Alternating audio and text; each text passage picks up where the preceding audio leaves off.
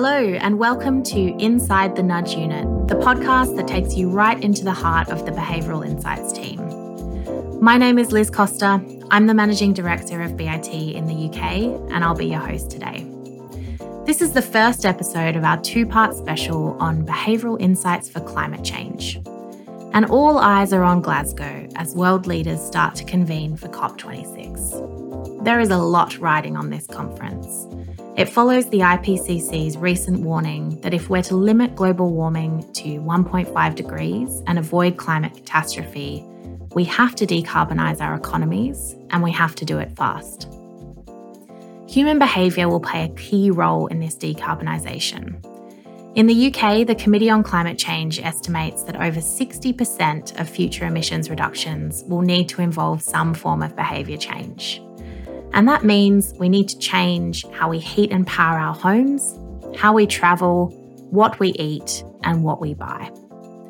So, in today's episode, we've brought together some of the world's leading behavioural scientists to tackle one big question can we nudge to net zero? On our panel, we have the Nobel Prize winning behavioural economist Professor Richard Thaler, the newly appointed Professor of Behavioural Economics and Policy at Cambridge University, Lucia Reisch, and Professor David Halpern, BIT's CEO and founder. Let's get started. Richard, in Nudge, the final edition, you talk about a perfect storm being the confluence of behavioural factors that mean taking collective action to mitigate climate change is extremely challenging. Can you talk us through some of those behavioural factors that are holding us back? Sure. Economists have long written about free riding and public goods problems. And, you know, in a traditional economic model, no one ever contributes anything to the public good because they get less out of it than they put in. Now we we know that people are actually somewhat more cooperative than that, but uh, that basic description of the problem applies. And in this particular case, it's exacerbated by the fact that we're grouped into countries and the countries are not cooperating. So the public goods problem occurs both at the individual level and at the governmental level. And in places like the United States, all kinds of layers of governmental levels. So uh, it's about as difficult a problem as we can possibly face. And the real dilemmas are that, well, among the dilemmas are the biggest changes, I believe, have to be taken at the level of businesses and organizations. And, you know, if you think about where we're emitting the most carbon, it's in industrial production, transportation, and so forth and so on. Decisions individuals make are important, but they're it's a minority of the problem. And so even if individuals are well meaning, we need large corporations to also cooperate. And uh, it's a hard problem. And on that point about co- uh, corporations, Mark Carney, in his recent book Values, calls climate change a tragedy of the horizon rather than a tragedy of the commons. And I think that elegantly encapsulates some of the present bias issues, particularly at the business level, but also at the individual level.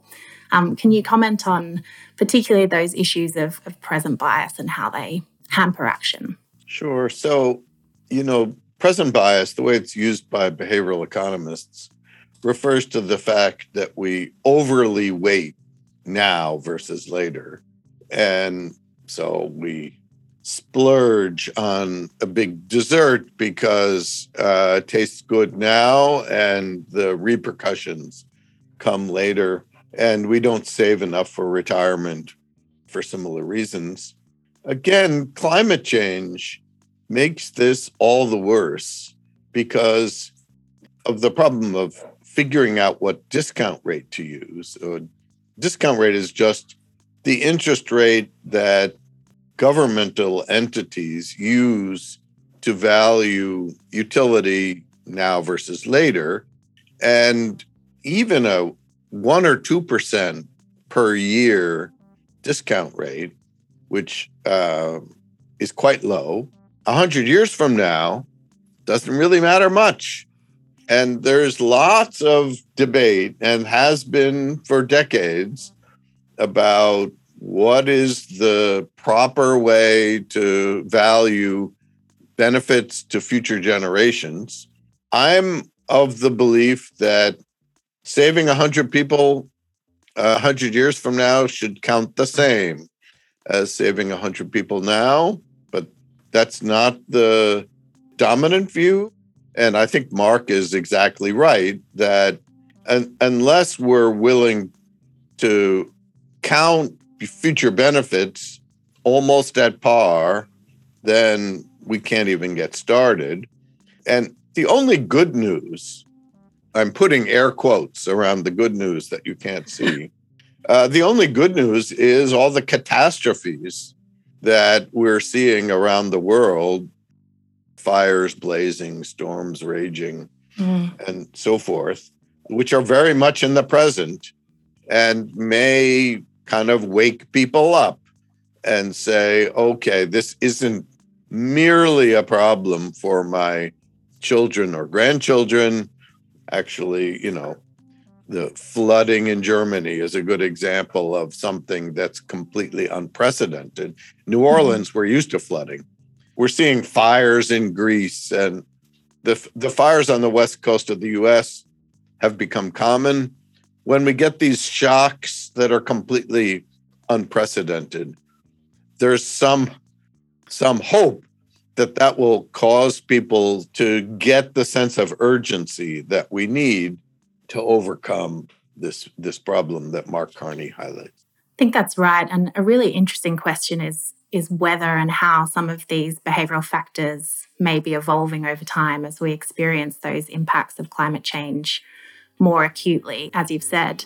For some baffling reason, climate change has become a partisan issue, even though some prominent Republicans, like the late John McCain, warned us about it many years ago.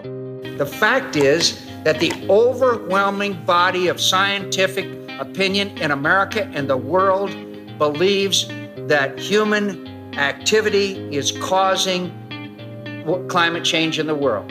And that is an irrefutable fact. Lucia, to what extent do you think the increasing prevalence and particularly media coverage of things like extreme weather events might be shifting some of these behavioral factors?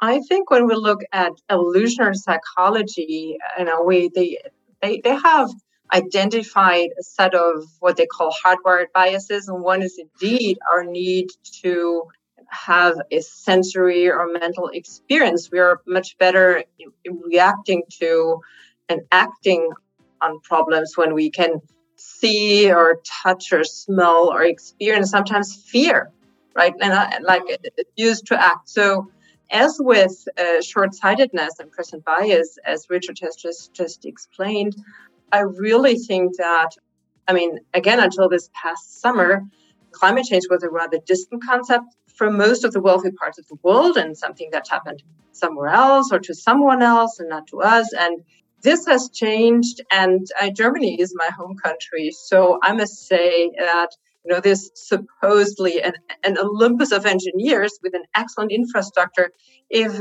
this country is not prepared to fight a floods this is scary. And this mm. is something that the media definitely picked up rightly. And everything that brings it closer to our senses our experience is basically good. On the other hand there's also it's always a fine line like I think in in uh, communication about climate change, there is it's something like a sweet spot of you know too much fear, too much anxiety, because there's also climate anxiety for many people, and that might also you know kind of people stop actually acting, they they freeze or disapprove of political action. So there's it, it's a little bit like in health, like a doctor communicating to his or her NCD, uh, non-communicable disease patients.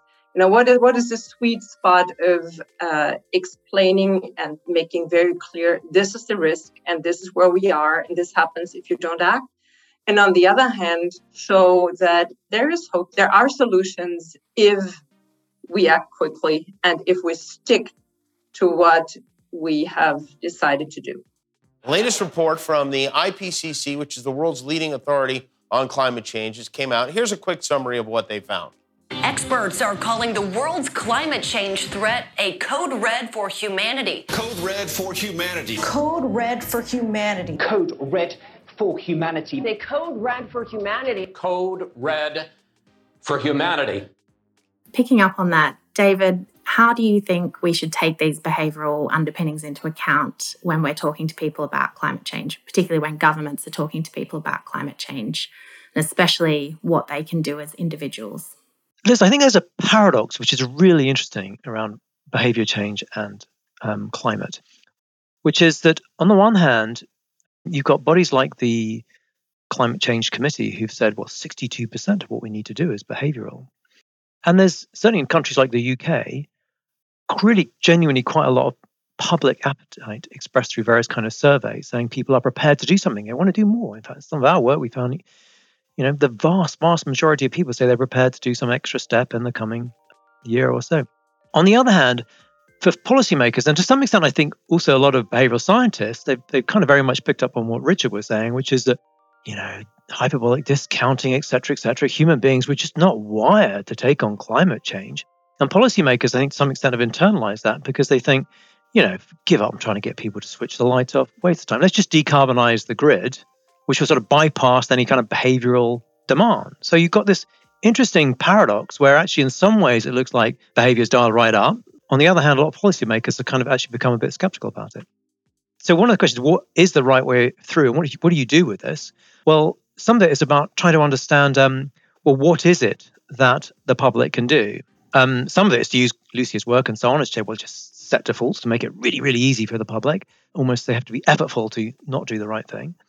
But otherwise, it's trying to direct public attention to things that would really actually make a difference. So a lot of that 62% that the CCC talks about is around technology adoption, for example. So to try and direct people away from things they have to do continually, like keep switching the lights off, into making ideally one-off changes or small changes which have disproportionate impacts, like getting the insulation done or try out that electric you know vehicle a bit earlier than you would have done. Go take it for a test drive and so on.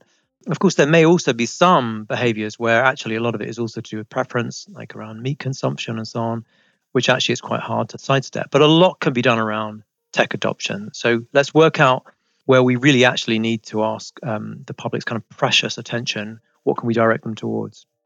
And also, how do we correct misperceptions about what actions actually have an, an impact? You know, there was a recent study run by Ipsos Mori across 30 countries where most people believe the most effective thing they can do is recycle as much as possible. And I guess that perception makes sense. It's been emphasized by governments at all levels for decades. It's something that's within individuals' control. But the impact of it is, is minuscule when you compare it to not having a car or even avoiding one long distance flight. So how do you think we we can recalibrate people towards those most impactful actions? Well, Liz, you got it spot on, of course. We found that also in, within BIT work, where, where we asked people, what do you think will make a difference? Actually, it's not very well correlated with things that, if you go and talk to someone who's a climate change expert, will make a difference. So you get quite a lot of things which might be relatively effortful behavior, like recycling is perfectly worth doing, but it looks like it's quite a small thing relative to some other changes they might make, like going buying their electric vehicle, getting ready, or insulating the roof. So correcting that is a pretty useful thing to get done. Another interesting thing on some of our more recent work, which is, I think, a genuine change in relation to the literature, which is traditionally it was thought the way you get people to think about climate change was actually to get them to do something is you'd motivate through some, some other route. It's healthier to do this thing. It's good for your economy or your income. But certainly in UK data, that does seem to have changed in our mo- most recent work, where the public seem to be directly motivated by essentially a message which contains reference to saving the climate or it's the right thing to do in terms of future generations. So that's an interesting development. Again, it suggests there's maybe more motivation. And if we can put those two pieces together, harness that motivation and direct people's attention towards things that would actually make a difference as opposed to things that make them feel a bit better, then actually you can feel much more optimistic about the future. It can be very helpful to communicate what we in consumer research call motive alliances or co-benefits of acting on climate change. To give you an example, uh, I lived in Copenhagen the last 20 years, and uh, we have a bike strategy, a bike mayor, of course, one of the best cycling infrastructures worldwide, and people are regularly asked why they do use the bike so often. And uh, you know, by far the most um, often cited reason is saving time and not having to see parking space, which has been almost eradicated intentionally through a sustainable urban mobility plan and repurposing space. So while Danes did buy more cars in the last 20 years uh, while I was living there, they still back to work because it's so convenient. So Danes are often portrayed to be so you know green and sustainable. It has a lot. There are a lot of other motives. Or um, in other countries, like in, in, Germany, active mobility is praised for its health effects. You know, the, the magic 7,000 steps per day or 30 minute bike ride. Or neighborhood co creating sharing schemes have been linked to becoming part of a community, so fulfilling social needs. You're absolutely right. And BIT recommended a policy uh, several years ago on green number plates for electric vehicles with some similar motivations underpinning that policy that it's primarily about the social proof um, to other drivers that you are somebody who is environmentally conscious and also perhaps the the perks that might come with that in terms of free parking or access to different lanes on the motorway. So I think in all of our policies we should be bundling it with those co-benefits as you say. Yeah, Liz, just one other thing to add on your question. Some of the things which are often run historically over long periods of time look like they don't particularly cut through. Talking about polar bears doesn't make much difference to most people in most places, even though they're quite cute to watch on TV. Similarly, 1.5 degree doesn't mean very much in a way that actually floods in Germany does cut through. Then it goes into try and avoid fear based. The fear, certainly by itself, doesn't do very much. Much better in general to emphasize efficacy. There's something that you can do. And then concretely, what do I do? So there are quite a lot of campaigns and activities which just don't get specific enough. Well, okay, oh, you got my attention for a minute. What do you want me to do? Is it worry about the plastic straw in the bar? Or is it you know, get some extra insulation in the, the roof or think about a heat pump.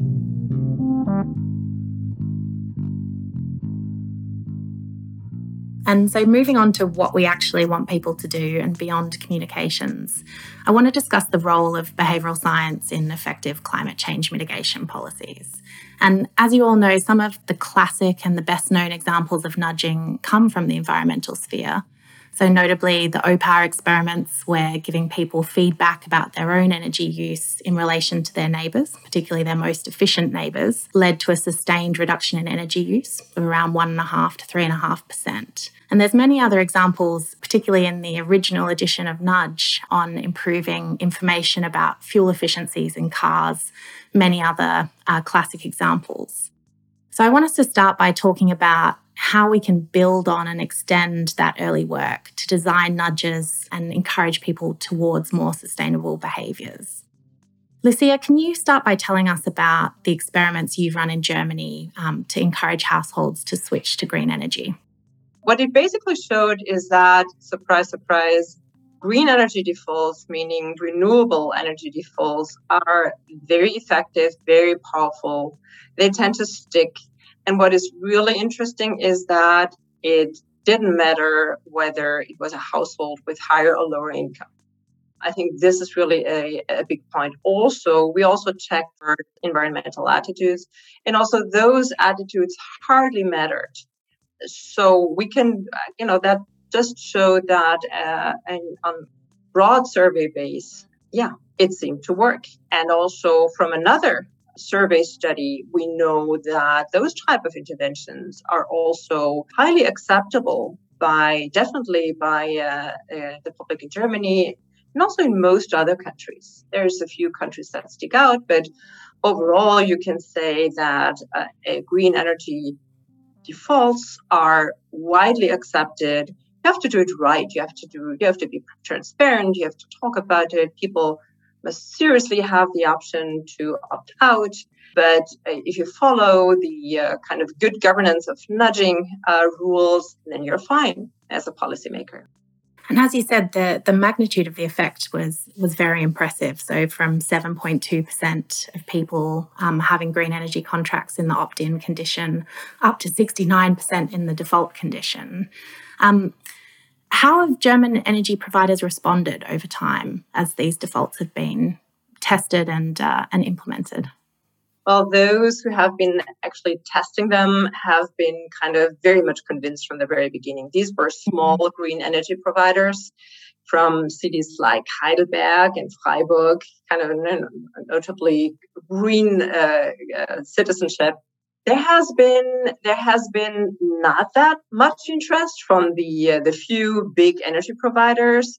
There has been interest kind of bilaterally, but there seemed to be, this is at least their counter argument, that there is regulation, competition regulation, that more or less forbids to set a specific default. I mean, of course, there is some limits uh, as regards regulation, but there's always ways to overcome and change regulation. Of course, I would have hoped uh, to have a larger impact, but sometimes things just need some more time or another government. Climate change is here.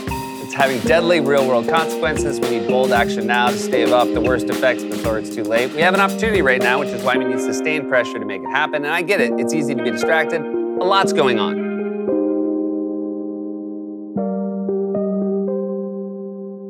Richard, you've often spoken about the power of defaults and and you know the power of making it as easy as possible for people to change their behavior.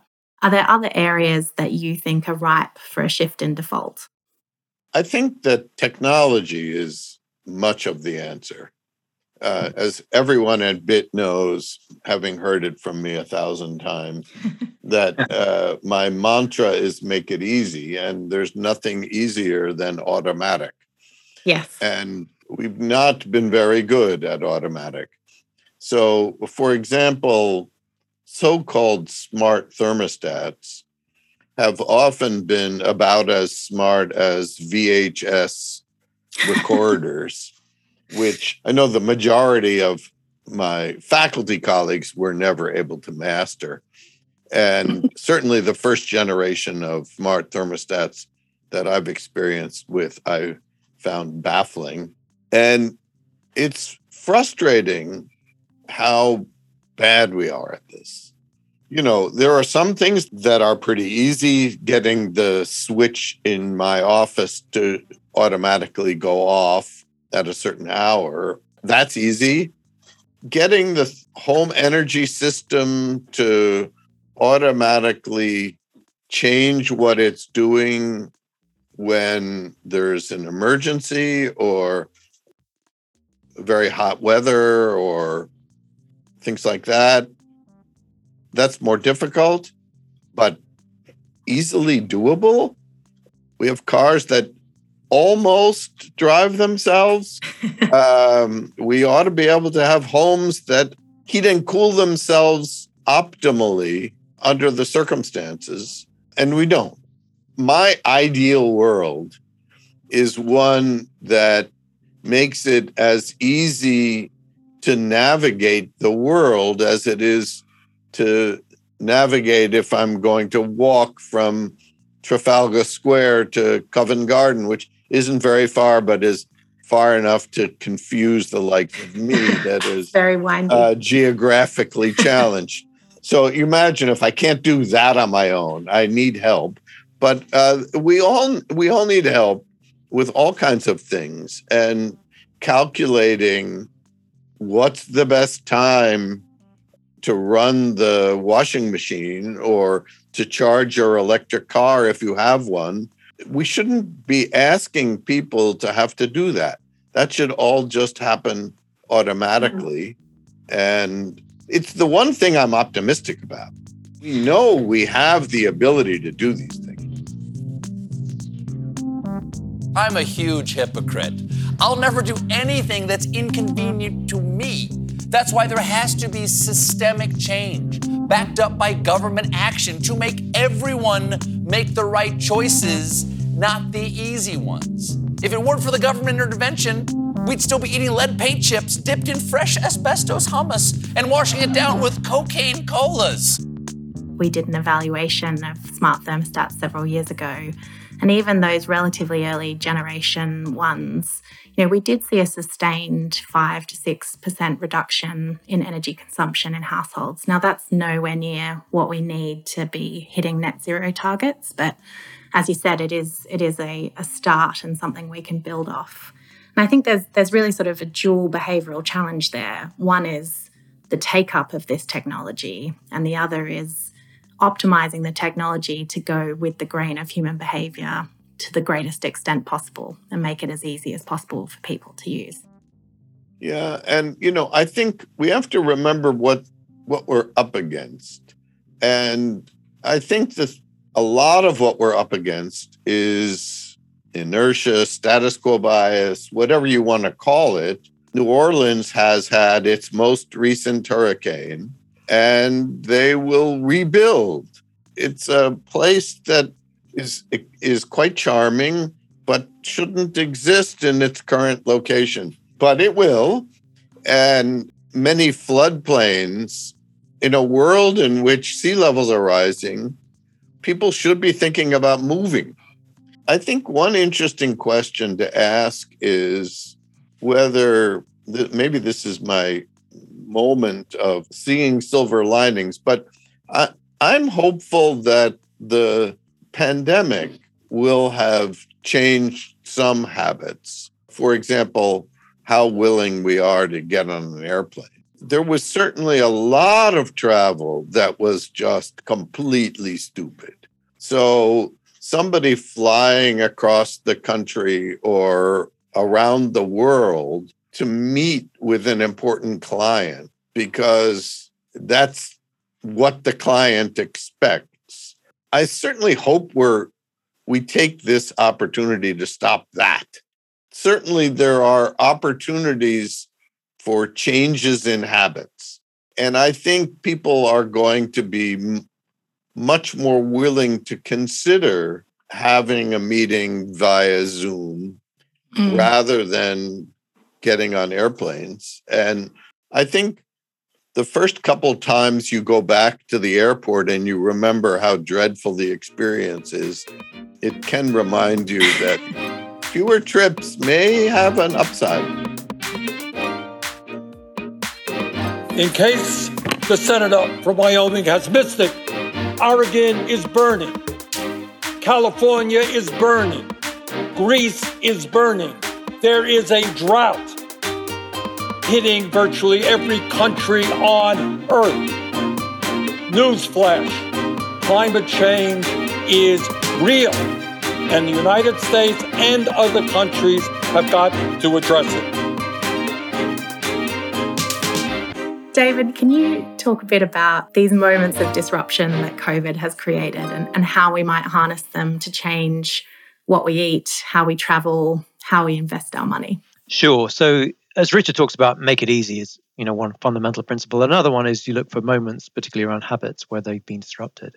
Famous UK example is two-day strike on the underground meant that one in 20 people who've been commuting for years didn't go back. They, they found a new route. The whole world's had its behaviors and habits disrupted, and it may be like Richard is saying, we'll decide not to get back on a plane for that extra time, at least some kind of margin.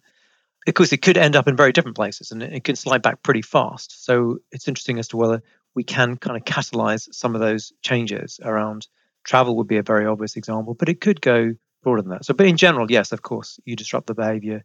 It gives you a moment, an opportunity to reset it in a different sort of place.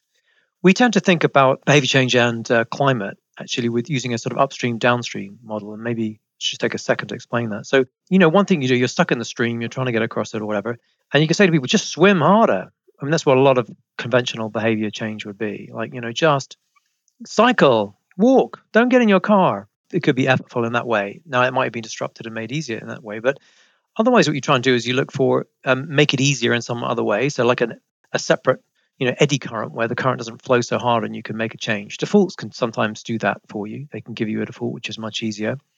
Or indeed, you can just make it a little bit more appealing. To go back to one of Richard's most and Cass's most famous examples about the chips versus the salad, a modern variant on that, or contemporary one would be, um, you know, go for the vegetarian option. Um, we know you can make it more attractive, call it field grown, twice as likely people to choose it than if you call it vegetarian. But also in a canteen, if you go from one in four of the options is vegetarian to, to two in four, you get a 70% increase in the number of people who shift it, even without having a hard you know, making it more appealing. But ultimately, what we're trying to do is also just change the current, which would be one of the really big things. So that's that's really goes to what Richard's talking about in terms of making it easy. Can we change the incentives actually on many of the market players so that they are working to make it easier? If we can bring that together around this timely moment, then that would really amount to something quite dramatic. And it's possible, it's, it's true. It's possible that we definitely see some changes in elite behavior amongst corporates who feel under pressure to actually take seriously some of the challenges around COP really what you're talking about is moving beyond individual behaviors towards influencing the system which is shaping our actions. And Richard, as you said at the outset, you know, some of the biggest changes and the biggest impact to be had is in shifting the behavior of businesses and organizations. Coming back to, to Mark Carney's comment about the tragedy of the horizon, you know, when we're talking about shifting the behavior of market players, you know, a lot of the impacts of climate change are beyond the business cycle, beyond the political cycle. Um, how do you think we can align those incentives so that it is in the interests of businesses and organizations to be making these changes and making it easy for consumers? Like every economist in the world, as far as I know, I think that the only hope for climate change is to start by getting the prices right. So if polluting is free, people will pollute more. That that part of economics is quite correct. All you have to do is watch people at an all you can eat or worse, all you can drink affair and you see excess. And polluting is free right now. So I think we need to set prices on carbon. Sweden has shown that that's eminently doable. And they did it the right way. They started with, I don't know, remember what the numbers were, but something like $20 a ton, and they've ramped it up gradually, uh, a pay more tomorrow kind of plan. Uh, I think they're over $120 a ton. And what has happened? Well, emissions have gone way down, and the Swedish economy is just fine. Uh, the sort of catastrophes that some people predict if we had carbon taxes are not right. Now, so far during this conversation, I've been the cheery optimist. On this front, I must say that it makes me very depressed because in a world where we are increasingly polarized, and certainly in the United States, it's not possible to get Democrats and Republicans to agree on whether the sky is blue. There is this weird and horrible coalition between the right, who are against anything that has the word tax, and the Greens, who, for reasons I don't fully understand, oppose carbon taxes and think, no, no, we can't do that. We need regulations. I think that's extremely unhelpful. And I think that the confusion is that, yes, a small carbon tax won't get us there, but that's not a reason to oppose carbon taxes, that's a reason to oppose small carbon taxes. Let me just mention one initiative that my colleague at the University of Chicago, Michael Greenstone, is working on, something he calls the, the climate vault. And uh, I think it's quite clever. It's set up to allow organizations, say businesses or universities, to buy permits in a cap and trade market as a way of offsetting their emissions. So, and if you go and buy those permits in, say, the California market, well, you're just taking that, that's reducing emissions because there, that's reducing the number of permits that are out there. And those are the only way people can pollute. You need those markets to be working for this system to work.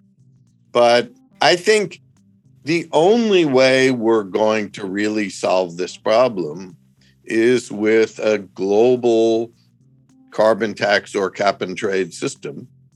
And that that's like many things easier to say than to do. and we have to, you know, rich countries and poor countries have legitimate arguments. And let's figure out some way that both sides will find to be moderately unfair, but move on. And let's agree to ramp up the prices over the next couple decades, the, mm. the hmm. way Sweden has done. Sure, it would be better to do it right away today, but that's not going to happen. But I think that must be the first step. And then the big players are going to think about, you know, let's start with utilities. If it's much more expensive for them to have a dirty way of generating electricity than a clean way, then they're suddenly going to get more interested in clean energy sources and and they will become economically viable if the prices are right. I mean, I, I think that Greenstone's climate vault proposal is very interesting. And, you know, I'm, I'm generally an optimistic person, but I have to say, Richard, I share some of your pessimism on this. I think that the question is, you know, if you did have a carbon price that, that echoed Save More Tomorrow um, and ratcheted up in that way that you describe, you know, do you think we have reason to trust that industry would adapt to those commitments, uh, you know, if that's where the carbon tax was levied? Or do you think it would give them, perhaps this is a very cynical view, time to, to avoid them? I mean, it's true that managers in large companies often have short horizons and are improperly rewarded for short term thinking. But I think if you know that the price of carbon is going to triple over the next decade, then every large organization is going to be thinking about how to adapt because it takes time. Let's talk about the finance system which in which all of this is is operating and coming back to David's comments about moving upstream and influencing the system in which we're making decisions. David, can you talk more about some of the work that BIT's been doing on green pensions and how we might uh, decarbonise investments through the massive amount of money that flows through the pension system in the UK and, and globally? So, you'll gather we're trying to, one of the things we think we can do to reinforce the shifts is to direct people's attention towards ideally relatively small changes that they can make but are, are sticky. So one of the biggest one is, hey, what happens to your pension? So in the UK alone, people's private pensions are probably worth about four trillion dollars, and we aren't such a big country. That's a lot of money. And if people start sticking their nose into that and saying, "Hey, could you make that a bit more, you know, invested in green things?" That's a very, very big deal. And so, what can that do? So, we tested putting together some of these elements. So, for example, uh, Lucia's talked about the use of defaults They're very, very powerful. We've seen them in other areas. So, we ran a trial. Remember, it's a simulation, but with pensions, we tried different kinds of ways of informing people, a sort of star rating about some of the between sort of three choices. But we also vary the default. What do you start with? You start with a green thing and you might opt out, or do you start with something which is not green? And hey, presto, it more than doubles the number of people who who end up green if they start with green in the default option. And this is just a simulation. If you look at Lucia's work in the real world context, when people aren't being so attentive to it, probably the effects would be very much larger. But why it's really neat is you're knocking down a series of dominoes because then, in principle, you're starting to move quite large market flows and capital values towards greener investments. Indeed, it might make even Richard a bit more optimistic about the prospects of a carbon tax because the market will start to move in anticipation of it and it makes it less painful to make the switch because you've got you know some of those left behind. So we are relatively upbeat about this, and one of the things that governments and regulators can do is they can put the mechanisms in place to make those relatively easy choices. And to go back to you mentioned the Opower trial, very very famous. You know, 50 million odd people have gone through that sort of prompt. You know, your neighbors are using less energy than you, and it gives you a few percent. But there's been very detailed studies to work out to what extent which bits of it stick when you switch off that feedback. And what it shows is roughly half of it is very sticky. And that's because people have made some kind of structural change. And the question is if that's doing the heavy lifting, can you focus the attention on that? And the pension switch would be an example of it. We don't ask people to keep doing something again and again and again. But you might precipitate a choice, particularly if you back it up with a default, which is, hey, do you want to have a green pension or not? And we think a lot of people will go for the green option. But even if relatively modest percentages start to shift across, actually the effects are very, very large when you're talking about $4 trillion. Just reducing emissions is not enough. Is not enough. Is not enough.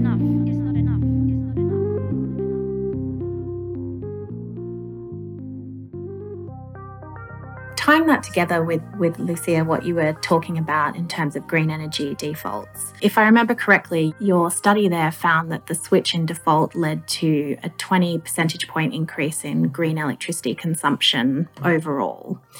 And obviously, to support that magnitude of change, at least in the short term, you need an energy grid that can support that shift to renewable energy production, just as in green pensions if we see that magnitude of shift, we're going to need to see, you know, good quality um, ESG investments coming through the pipeline to be able to support that shift in demand. In both of these cases, and Lucia, first with you, for countries without that type of renewable energy generation capacity, you know, what would you recommend on the path to that green energy default in order to start shifting the market towards that investment? Right. I mean, energy, the energy markets are really very, very different. And we should probably start with discussing what is green or what is what is renewable yes. energy, right? I mean, if you look at uh, France or Germany, I mean, France has most of its the largest percentage is, is nuclear, and uh, Germany has edited out nuclear energy or is about to uh, close down the latest uh, nuclear power plants next year, actually the biggest challenge is actually building it. I mean, looking at, I've been involved in the German energy transition, which is now has been decided on about 10 years ago.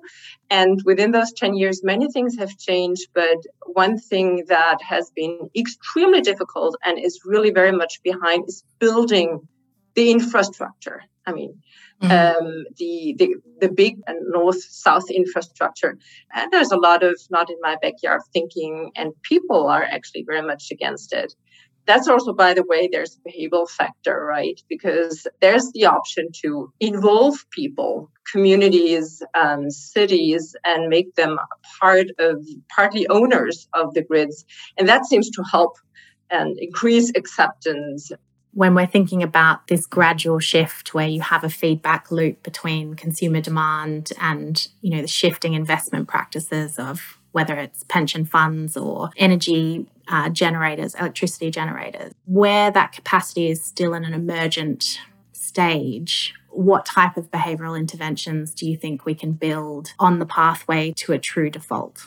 I mean i do think that also because time's running out i think that pretty bold actions are actually needed. I don't believe that we have time for the gradual piecemeal kind of supply and demand uh, small changes move. I think uh, there was this recent study that actually changed in order to reach the uh, the Paris goals. We have to simply leave fossil resources where they are. Like you know, they say ditch 90% of the world's coal and 60% of all the oil and gas um, at the same time support innovation as much as possible to allow and support decarbonization and move uh, innovation in, mm. in, all the different industries. That goes to the car industry, that goes to the energy industry. uh, that goes to manufacturing. I do think it's really time to uh, well, try and really go for the bold action. And this is what, in, I mean, that's my understanding what such a multilateral conference like the COP can actually do because each individual country and for each political party could be easily suicide i mean political suicide to uh, you know to go beyond what seems to be acceptable it's in the interests of the left to have destructive hurricanes because then they can blame it on climate change. The ice caps were going to melt, they were going to be gone by now, but now they're setting records, okay? A hearing on Capitol Hill on global warming was canceled because of snow in Washington, D.C. You can't make this stuff up. It's a snowball. And that just from outside here. So it's very, very cold out. I found it ironic the president was wearing a trench coat. It was so cold, and he's talking about global warming. It's not global warming. It's God's judgment coming to this country. Environmentalism has become a radical movement, something we call the Green Dragon.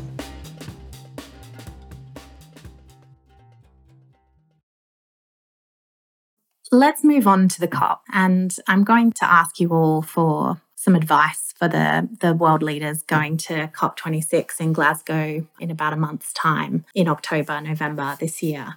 Those world leaders are going to be under enormous scrutiny from the world around you know whether they are accelerating change to the extent needed to meet the Paris Agreement. What would each of you advise them in terms of what they should prioritize from a behavioral perspective? I think decoupling of production and welfare from research and use is the most important thing and there is there's bigger steps and there's smaller behavioral steps that uh, should be taken. Decarbonization of all industries not just transport and manufacturing. Maybe try to expand some of those i mean in europe we do have a such a trading system uh, that has been pretty lousy but it has now been you know it's much better these days with much higher uh, prices. And then also decide to leave fossil resources where they are, support innovation, infrastructure, charging infrastructure will be a, a big topic for the car industry, set standards. And I'm also a big fan of the global corporate minimum tax that is now in place, but we'll see which new escape doors businesses will find. These are some uh, of the big issues that should be at least move ahead. I mean, these are that's not none of this is new. This has been on the table since at least since Paris, if not much longer. And I think uh, from the behavioral side, it's also an important message to tell them that don't underestimate the citizens of your country. I, I mean, David just uh, cited this one study of you know, there's rather high percentages these days of citizens who are willing to do changes. If they do provide viable and livable and practical and attractive alternatives to many consumption options, they will go for it. So don't underestimate your citizenship. David, what would you recommend to the COP leaders, particularly around how they might build a consensus? Well, as Lucia is saying, one really encouraging detail is across what 196 countries, um, you now see a majority, um, pretty much across the piece, of population saying their governments should get on and implement the Paris Accord. Do they really understand it all? Who knows? But you know, um, in the UK, actually, that's up to now 92%. So there's quite a lot of public support. The concern amongst many policymakers is, well, did people really mean? Do they really mean that when it comes to you know? do we really want to do Richard Thaler's, you know, carbon tax? But there may be more appetite than people think. A lot of it is about COP, of course, is getting countries to jump together so that you don't experience the penalty. There are some areas and systems where that's really important, like agriculture and food.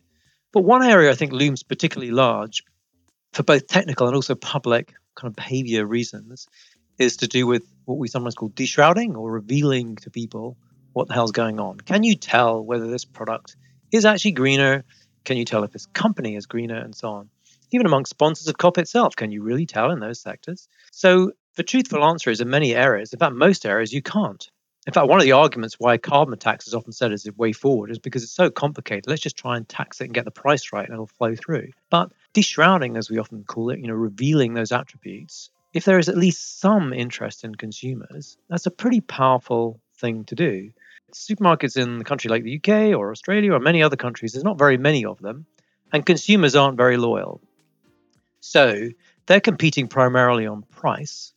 If you can actually see at a glance which is the greenest supermarket to walk into, so you don't have to think too hard, but it's chosen product, which generally are greener and so on, that's a relatively easy one off choice you can make. And you don't need to move very many of those consumers, and actually has changed the competitive pressure in that market. So I think our view is this is one of the biggest levers that hasn't really been used. And through COP, both within and between countries, you could try and move that forward to try and say, well, actually, can we help consumers and businesses tell the difference between what is green and what's not, and then really amplify it? I'd like to reinforce a point that Lucia made about linking this to sort of a universal corporate income tax of some sort. We've seen what happens if there are tax havens because companies can very easily shift profits to wherever it's the cheapest to harvest them. And we're going to have to fix that problem. And it's closely related to the emissions problem. So if it's going to be easy to shift the emissions to the places where it's cheapest to emit, then that's going to cause a lot of harm because the atmosphere doesn't care where it came from. The other point I will make, and this is something that we s- stress in the new version of Nudge, Bill Nordhaus's idea of so called climate clubs, though both Cass and I are not sure that that's the best name for them, but the Paris Accord is a is sort of a climate club. And the research by Ernst Fehr and Simon Gachter shows that if you give people the opportunity to punish, then there's you get more cooperation in so-called public goods games. So if, if somebody's free riding, people will selflessly go out of their way to punish the bad actors. And I think that is going to have to be an essential part of Paris Accord 2. Countries will be under great pressure to go along, but they're, what are they go along with? If it's some goal for 2050, then they that's not going to help. We need goals for 2022 and 2023 and we need punish we need the ability to punish people who aren't making progress every step of the way. We know what we have to do. We all know what we have to do. And it's it's a combination of standard economics, standard regulations, and nudging. And the relative weight we put on those is flexible and should should depend on the thing that we're trying to fix. But if we take those three components and add technology, then we have all the ingredients we need to solve the problem. But Richard, if, if I can ask you for a final reflection, you know, almost a decade passed between you writing the initial chapter, Saving the Planet, which is quite optimistically titled in the original version of Nudge, um, almost a decade passed between that and, you know, updating it for the revised edition. What was your mood rewriting that chapter? Did you feel that we achieved some of the ambitions set out in the original version, or do you think we still have a long way to go? I think the way the chapter reads is panic. I think no one can look back at the 12 or 13 years since we wrote the first version of Nudge and think that we've made enough progress yep. on climate change. I think what we need at this upcoming meeting is a strong sense of panic. And I wish that they would have that conference near wherever the biggest forest fire is taking place Climate change could make it tougher for you to get a good cup of coffee. Changes in temperature, along with rainfall and the length of seasons, would change the quality and taste of beans, making for a lower quality cup. The largest change that wine drinkers are likely to see is higher alcohol contents in the finished product, and there is much discussion on if this is a good or a bad change. Scientists say climate change could severely impact the world supply of beer. No! Can I ask you all for any any final reflections, um, advice to the COP members, or advice to you know any of our listeners and audience who are thinking about how they can change their own behaviour to contribute to climate change mitigation? Right. To your first first question, I think it's pretty clear that we cannot nudge to zero, as the title of this podcast asked, but we can do three things. We can include those nudges that have proved to be highly effective, where the level of evidence is pretty good, that are easy to implement, highly acceptable, in overall policy toolbox. And we talked about defaults, for instance, and a few others. Second, uh, it's also important to, to show how we can make classical policy approaches more effective, more acceptable, factoring in the human factor. So, a behaviorally informed carbon tax uh, that Richard also sketched with a climate bonus system for low income households. This is something we discuss right now in Germany. It's probably more useful than one that is not behaviorally informed.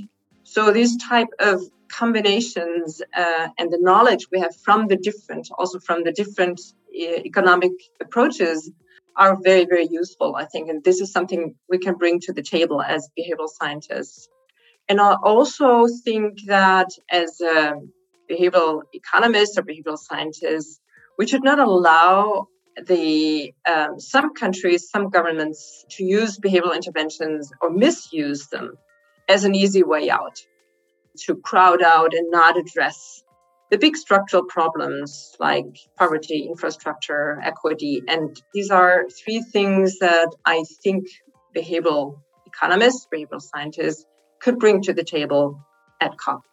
I think there are some grounds for optimism. So the technology genuinely has moved sufficiently that the kind of the, the cost gaps are much much smaller. We see that on wind, for example, where the auctions are coming in basically cheaper than carbon based these days. And he's like, you know, let's get behind it. There's also, of course, very big technical issues. So, you know, when the wind stops blowing, what do you do? But then can, can you use some creativity and say, well, look, we need to generate some energy in some pretty poor bits of the world as it happens often and connect them up in our grid. Well, you know, that's actually that's a sort of opportunity, a good thing to be done in there. And behavioral science, I think, has moved a long way as well, with a bit of nuance where we often think of it as a sort of WD 40 you can spray into the regulation or even the design of taxes to make it kind of less painful. And Lucia has given very clear examples of that.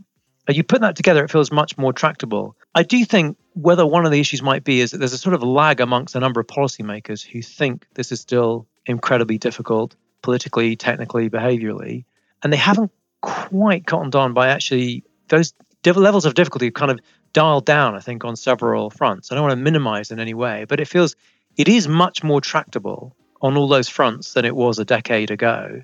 And now it's like, well, look, let's just do it. I mean, for God's sake, I've got kids and I quite like them to have a future in the world. And most of us have, you know, we look around us and think, let's get this done. So let's try it. And also, I think there's enough room to bring together some of the experiments that are out there as well to try and catalyze as fast as we can those pathways and see, well, actually, this variation works better than another. So I still, maybe naively, I actually I feel quite optimistic if we if we put those elements together. Um, and we shouldn't be locked on the fact because it was so difficult in the last 10 years doesn't mean it should be so difficult in the next 10. Well, I wish I could share David's optimism. I, would offer a wager, but I'm not sure that either of us would be around to collect. Uh, my chances of being around to collect are, are, are not all that high. The one thing I would, I think maybe we haven't talked about as much as we might have, though it's it's we've been on the periphery of it, is I think we can accomplish a lot through disclosures and making it known how much various companies and organizations and countries are emitting can help people will, will react to that. I mean, and it goes along with all the other things that we've been talking about. But to repeat, I think we have to act like we're way behind in whatever game it is we're playing and take the appropriate steps, whatever those are. And yes, this is a podcast about nudging, and we sh- we should nudge wherever we can, but we have to face it that nudging people into green energy is only as useful as there is green energy to supply. Well, thank you all very much for a very stimulating discussion. I think, as you can see, there's varying levels of optimism amongst us. But I think what is clear from this discussion is that climate change is a challenge with clear behavioral underpinnings, and that, you know, what we all agree on is that there is a clear role for behavioral science, both in changing individual behaviour, but also changing the behaviour of other actors in the system, particularly corporations and industry. And that if we can get all of that pointing in the right direction, hopefully, even Richard has cause for some greater optimism. That's it for the first episode of our special series on behavioural insights for climate change. We've recorded this to mark the COP26 climate conference hosted by the UK in Glasgow. If you enjoyed listening, please subscribe, give us a rating, or tell your friends. The second episode will look at the big three of climate behaviours transport, food, and energy, and it will be available soon. In the meantime, if you want to find out more about the Behavioural Insights team and what we've been up to, you can visit our website at www.bi.team or follow us on Twitter, LinkedIn, Instagram, Medium, and YouTube. If you want to get in touch about running behaviour change projects in your own organisation, you can send us an email at info at bi.team. We'd love to hear from you. Thanks again for listening, and we hope you return for more Inside the Nudge Unit podcast soon.